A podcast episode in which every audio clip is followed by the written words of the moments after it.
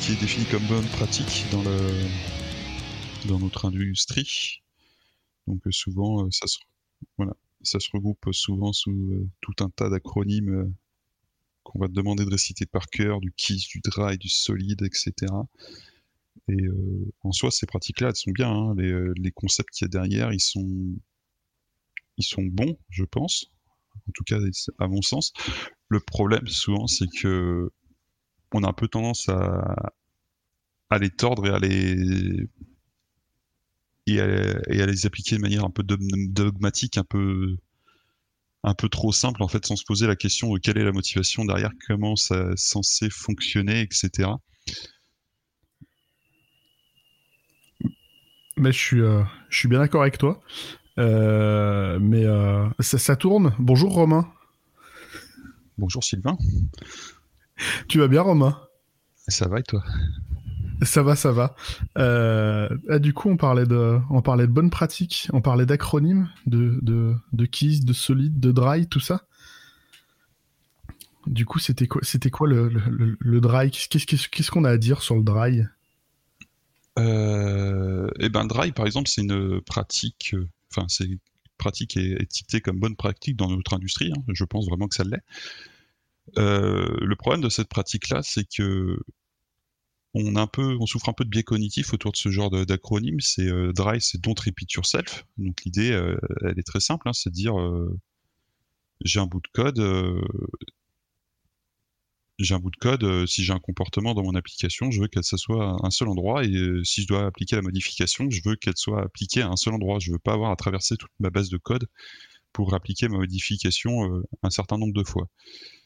Euh, c'est euh, une pratique que je pense qui est assez bien comprise par notre industrie et euh, le problème, euh, je pense, c'est qu'elle est même tellement simple à intégrer, dont repeat yourself, voilà, ça tient en trois mots, que c'est appliqué un peu de manière mécanique sans se poser les bonnes questions.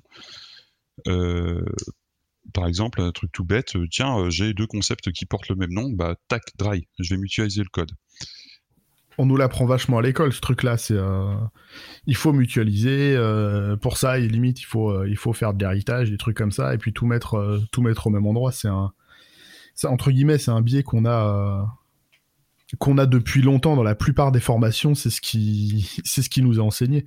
Et même après dans le monde du travail on a toujours l'impression que c'est le c'est un des meilleurs moyens de gagner du temps effectivement de d'avoir une seule modif pour pas voilà c'est la mutualisation tout mettre au même endroit pour, euh, pour pas avoir de problème. Mais effectivement, ça a des limites, du coup.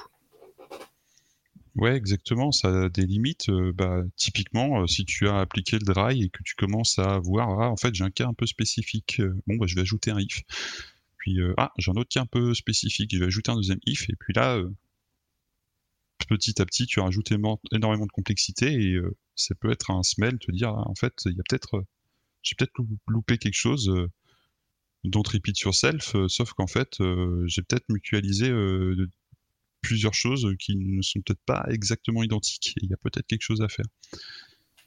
Ça sous-entend un petit peu que la répétition est pas forcément là où là où on croit que des fois on, on pense qu'on va s'éviter de se répéter alors qu'en fait on disait pas forcément la même chose.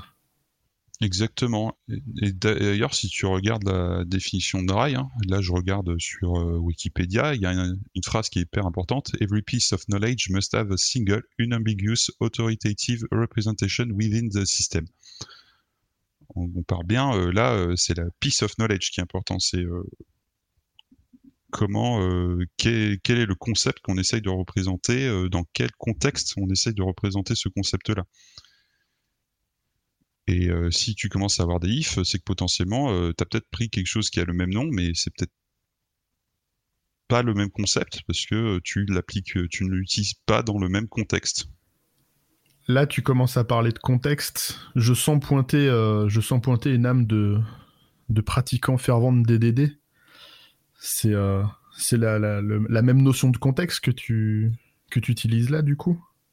Ça peut être effectivement une notion de contexte euh, telle qu'on peut la définir euh, dans le DDD, euh, ou par exemple, un des exemples les plus communs qu'on peut retrouver pour expliquer ce qu'est un contexte. C'est, par exemple, dans un site de e-commerce, la notion d'article, ça va pas être la même chose pour le shipping, pour la vente, pour, pour d'autres contextes liés au e-commerce savoir que tu as un article dans ton catalogue, tu as besoin d'un certain nombre d'informations. C'est pas les mêmes informations qui vont t'intéresser pour son stockage, pour son acheminement jusqu'au client. Donc c'est des propriétés différentes pour un un, concept donné en fait. Donc tu peux avoir le même nom pour pour différents concepts. Tout dépend du contexte dans lequel tu emploies ce nom. Euh, le dry, c'est à la base, c'est pour don't repeat yourself. Mais quand on commence à parler de contexte comme ça et qu'on commence à voir des choses qui changent de contexte, j'ai plutôt tendance moi à appliquer un, un, do repeat yourself. C'est que si euh, c'est pas dans le même contexte, il vaut mieux le répéter puisque les choses vont évoluer, vont vivre leur vie chacun de leur côté. Et, euh, ce qui est terrible, c'est qu'à force de le faire euh, dans ce sens-là, euh, quand je suis dans une équipe et que je commence à parler de dry, euh, je sais plus si la personne en face de moi euh, fait du do ou du don't euh, repeat yourself et, et ça remet la question de devoir travailler à chaque fois sur le vraiment sur le contexte dans quel dans quel contexte je travaille, dans quelles dans quelles conditions j'appelle les choses.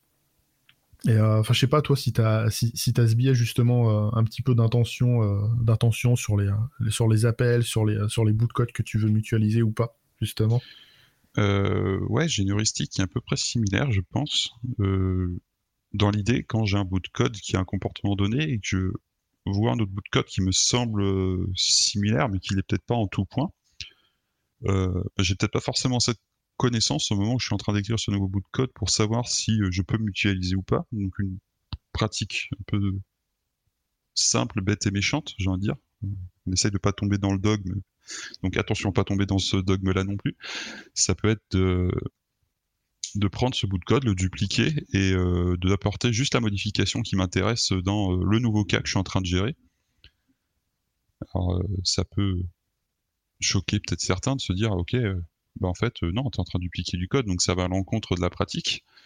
Mais et puis ça rajoute beaucoup de code, donc c'est deux fois plus de code à maintenir, c'est pénible. Mais d'un autre côté, euh, tu vas voir que ton code, euh, quand tu traverses ce bout de code spécifique, tu le fais dans un contexte précis et t'as pas à te poser la question si j'apporte une modification pour ce contexte-là, est-ce que j'impacte le contexte d'à côté? Donc en termes de charge cognitive, de, travail de réflexion, tu es beaucoup plus confortable et tu es beaucoup plus, c'est beaucoup plus simple d'apporter une modification sur ce bout de code-là. Par contre, euh, si après coup tu te rends compte que quand tu as apporté une modification, et tu as apporté cette modification là aux deux endroits, là tu peux te dire ok j'ai une opportunité de mutualiser un bout de code. Ça me fait penser à, une problématique que je, je, vois souvent et que j'ai déjà évoqué euh, des fois dans d'autres épisodes du podcast, c'est que j'ai l'impression que les que les, les, les devs on a tendance à être être devenu un peu paresseux à se dire euh, je, je, veux, je, veux plus créer du code, je veux pas avoir plein de code, je veux, je veux avoir juste du code qui fait plein de trucs et, euh, et on devient paresseux, euh, on sait plus créer euh, créer les classes qui vont servir à qui vont servir à une tâche une tâche simple. ça me fait penser un petit peu le le, le dry, j'essaie de le coupler au au maximum avec du SRP, avec du Single Responsibility Principle, c'est que ma classe, même si je veux mutualiser, il faut qu'elle garde une responsabilité la plus simple possible, la plus unitaire possible. Faut pas que je me retrouve avec euh, du code qui fait 36 trucs à la fois. Et, euh, et je pense que c'est un bon, un bon garde-fou euh, si tu, si sous le couvert de pas te répéter, tu commences effectivement à tout mettre au même endroit et avoir plein de responsabilités je pense qu'effectivement il y a un smell et le et le gain d'avoir la modif juste à un seul endroit, tu vas y perdre, euh, tu vas y perdre sur euh, justement tous les effets de bord, la charge cognitive dont tu parlais et, euh, et après coup la, la, lisibilité et la maintenabilité du code quoi.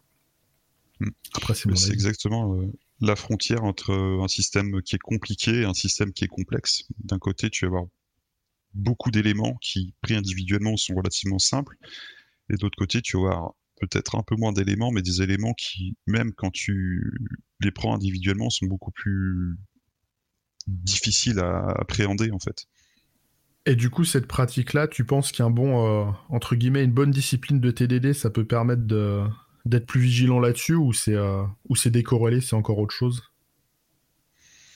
Bah, Le TDD va par effet de bord, va te proposer un, tout un filet de sécurité au travers des tests. Donc, si tu as des éléments qui sont couplés, qui servent à plusieurs choses à la fois, qui ont peut-être peut-être été un peu trop mutualisés, à la limite, si tu casses un comportement, ça va te prévenir, mais ça t'empêchera pas d'avoir ce bout de code qui est couplé à trop de choses et euh, auquel, euh, pour lequel ça demande une grosse charge cognitive. Effectivement, euh, tu peux te focaliser sur ton cas et si tu as cassé un autre cas, le test va te le dire. Si tu as une bonne couverture, si tu as une bonne suite de tests pour protéger. Mais ça n'empêche pas que tu as quand même ces différents cas à appréhender en même temps. Comme quoi TDD c'est intéressant, mais si tu as les bonnes pratiques derrière, c'est quand même toujours mieux. Merci Romain d'avoir accepté l'invitation sur le podcast. Merci à toi. Si certaines personnes veulent te suivre ou euh, écouter ce que tu as raconté, on peut te trouver où? Euh, Essentiellement sur Twitter, sur euh, romaintrm. J'ai aussi un blog qui doit être dans, dans ma page Twitter, mais qui n'est pas très actif malheureusement. J'espère que cette petite remise en question du côté parfois un peu dogmatique de nos bonnes pratiques vous aura intéressé. Le sujet reste complètement ouvert, n'hésitez pas à venir en discuter avec nous sur les réseaux sociaux. Il me reste à vous souhaiter une excellente fin de semaine, à mardi prochain pour un nouvel épisode, et d'ici là, geekez bien et codez bien.